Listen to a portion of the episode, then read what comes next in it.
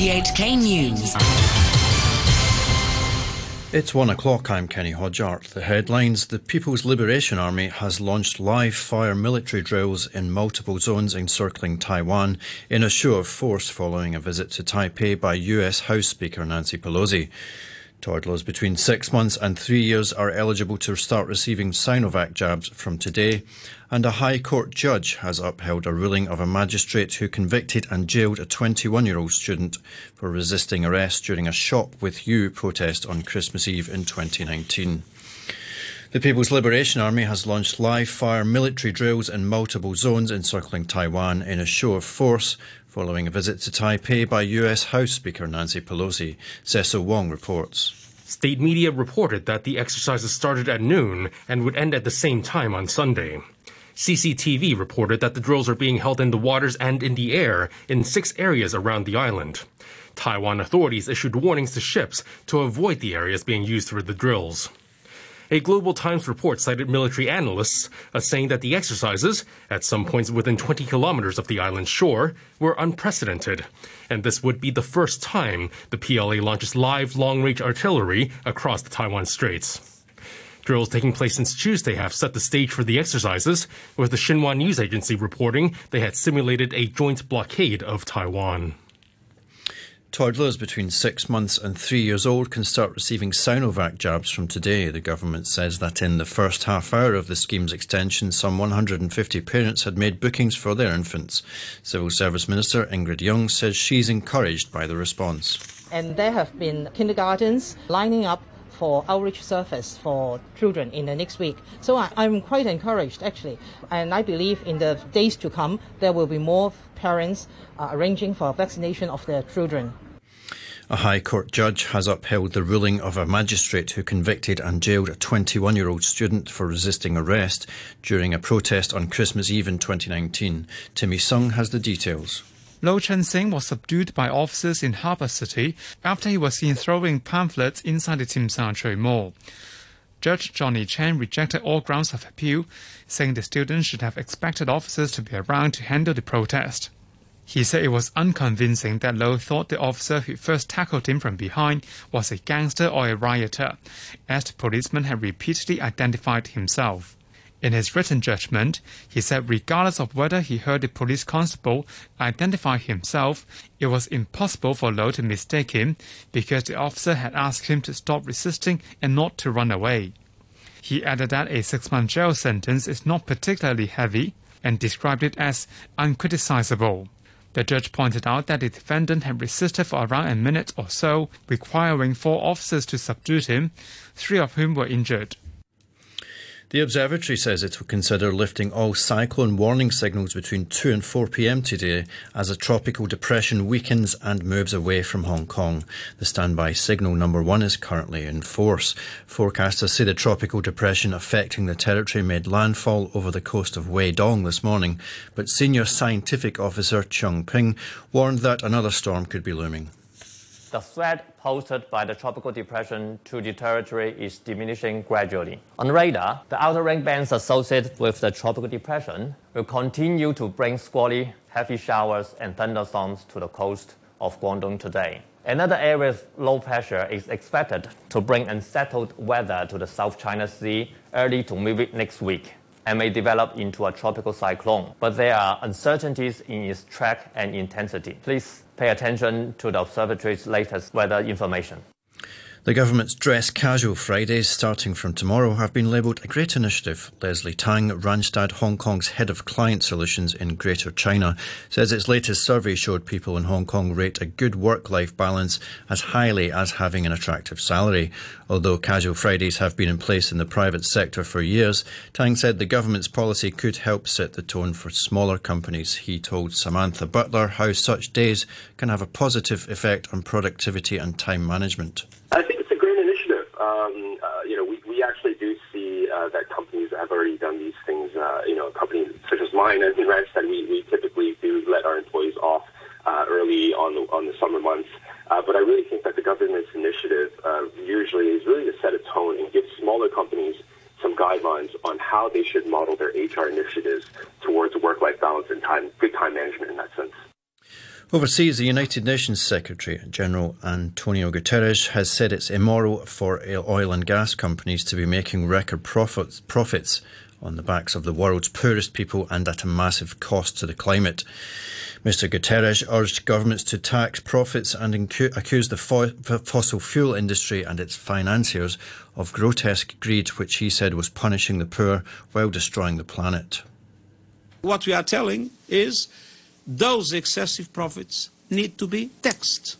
And the money that is obtained with these taxes should be put at the disposal of those most vulnerable that are more dramatically impacted exactly by the high prices that are benefiting a limited number, a very limited number of companies in the world.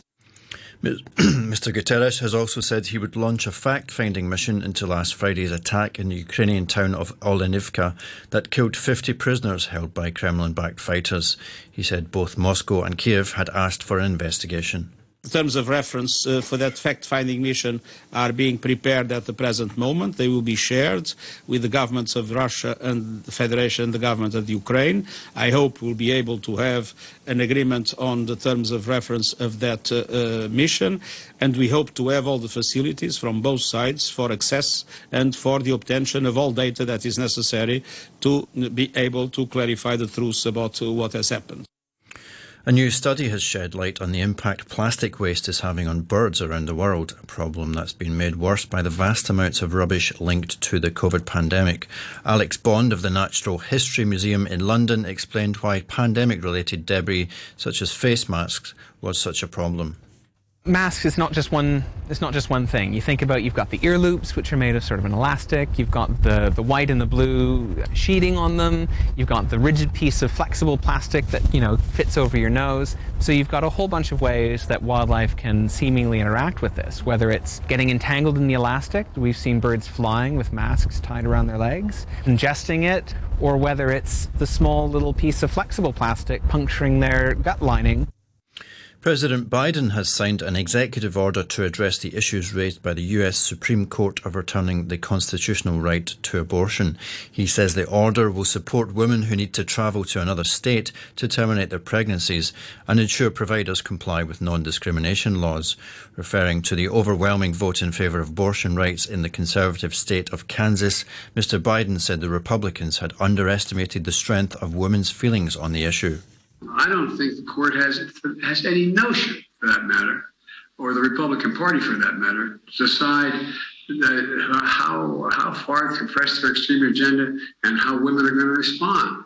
They don't have a clue about the power of American women. Medical researchers in the US say they've made a breakthrough which could increase the number of organs available for transplant. The scientists partially revived the organs of pigs after they were killed using a synthetic blood containing chemicals which restored some function to dying cells. The BBC's James Gallagher has more details. Pigs were killed in the experiments, and after one hour, the fluid was rhythmically pumped through their blood vessels. You might expect the pig cells, those building blocks of their bodies, to have suffered permanent and devastating damage. However, the study in the journal Nature showed some function was restored. The cells had been partially revived. The team at Yale University said they'd managed to persuade cells not to die. There was no sign of consciousness or brain activity in the pigs, and the experiments had ethical approval to take place. NASA says it's aiming to launch its first Artemis flight to the moon no earlier than August the 29th. Artemis 1 is the first flight of NASA's Space Launch System vehicle and the first flight of the Orion spacecraft. The test flight will circle the moon before returning to Earth. NASA has said the uncrewed flight will be the first in a series of increasing, increasingly com- complex missions that will provide a foundation for deep space exploration and extend human existence to the moon and onto Mars. Bill Nelson is the agency's administrator. We're going to Mars and we're going back to the moon in order to learn to live, to work, to survive on these increasingly complex missions. Astronauts will live and work in deep space and will develop the science and technology to send the first humans to Mars. It's been confirmed that a proposed Hollywood film based on the DC Comics character Batgirl has been scrapped. This is despite the movie already being in post production. Here's the BBC's Colin Patterson with the details. It is simply one of the most expensive cast offs in cinematic history. Batgirl's budget was around the $90 million mark. Rising star Leslie Grace took on the title role, with Michael Keaton returning to play Batman for the first time since the 1990s. Filming finished in March, allowing plenty of time for special effects to be added ahead of a late 2022 release in cinemas and on the US streaming service HBO Max. But now Batgirl has been canned, never to be seen. According to the New York Post, test screenings were so poorly received that Warner's decided the film was irredeemable. To finance, a short time ago, the Hang Seng Index was at 20048. That's 282 points up on the previous close. Turnover stands at $50 billion. In the currencies, the US dollar is trading at 13373 yen. The euro stands at 1 US dollar and 1 cent, and the pound is worth 9 Hong Kong dollars and 53 cents. To sport, Leicester City's Premier League winning goalie Kasper Schmeichel is leaving the club after 11 years. The Denmark international is joining the French, French side Nice. Schmeichel was a key figure for the Foxes when they stunned the world in 2016 by winning the Premier League. He also helped them lift the 2021 FA Cup and Community Shield. Schmeichel appeared in 479 games for Leicester, third most in club history. The president of the Serie A club Napoli, Aurelio De Laurentiis, says they would only sign new African and South American players if they agreed to skip competition with their national teams. Last season, Napoli lost two players to the Africa Cup of Nations in January and February. One of those players was the Senegal captain, Kalidou Koulibaly, who's just signed with Chelsea in the Premier League. Koulibaly says clubs need to appreciate a player's desire to play for their country. You have to have respect of uh, the national team also, because we, you, you cannot speak uh, about a national African national team like uh, like this. I think you have to have respect, like you have the respect for the European national team. So, as captain of Senegal, I think that uh, is not the, the good way to speak about African national team. But I respect what he think if he thinks that uh, the team uh, can play without African player, it's up to him. But I think not everybody have the same uh, idea as him in the club because I know everybody over there. I know the, the supporters, and the supporters don't think like this. At the Commonwealth Games in Birmingham, Kenya's Ferdinand Omanyala and Jamaica's Elaine Thompson Herah have won gold in the 100 metres. The BBC's Ed Harry reports. After an injury disrupted build up ended her hopes of winning World Championship gold, we wondered how Elaine Thompson Herah would respond. Our answer, like an Olympic champion and like the second quickest woman in history. The Jamaican didn't run as fast as she had to win World 100 metres bronze, but she looked equal to any challenge here in Birmingham victorious in 10.95 seconds ahead of St. Lucia's US collegiate champion Julien Alfred.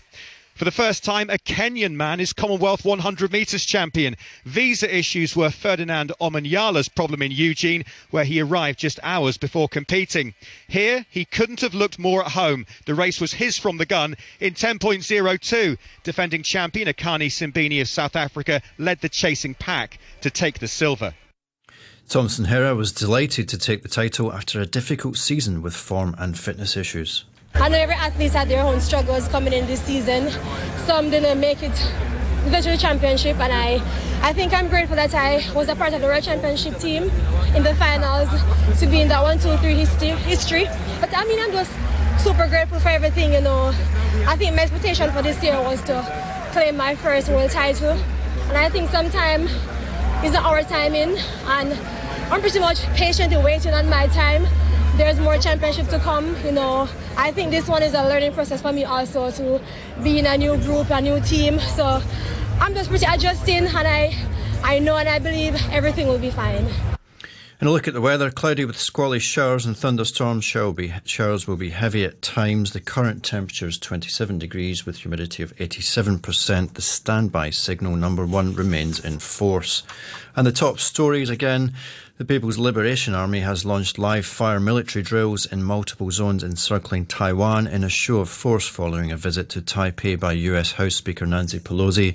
Toddlers between six months and three years are eligible to start receiving Sino- Sinovac jabs from today, and a High Court judge has upheld a ruling of a magistrate who convicted and jailed a 21 year old student for resisting arrest during a protest in 2019. The news from RTHK.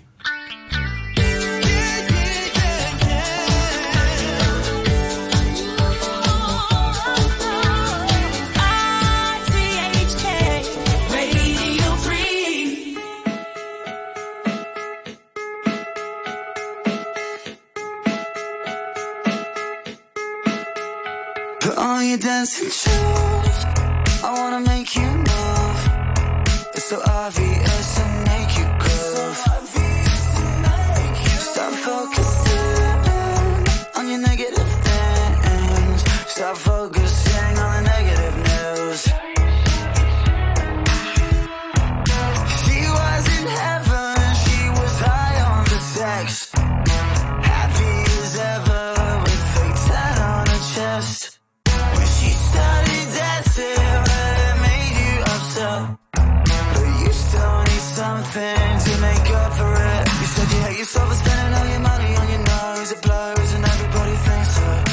don't know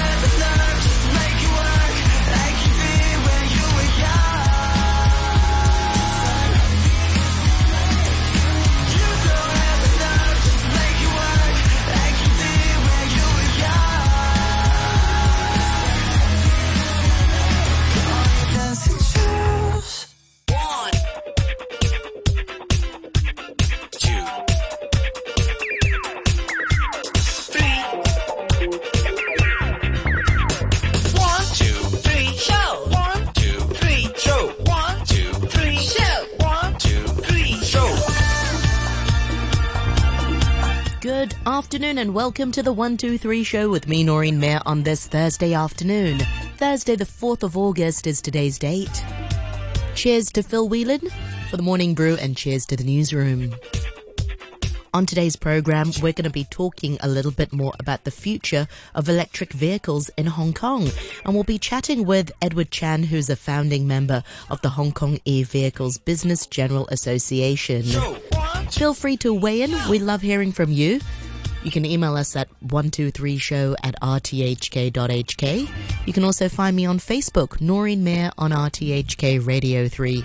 And after the 2 o'clock news, Sadia joins us for this week's Chinwag. And today we'll be talking about World Breastfeeding Week. And like I said, feel free to weigh in anytime between now and 3 o'clock. 19 minutes past 1 o'clock. We've got some great music coming your way this Thursday afternoon. The standby signal number one is in force at the moment. This is Bear's Den on Radio 3, and the song is Red Earth and Pouring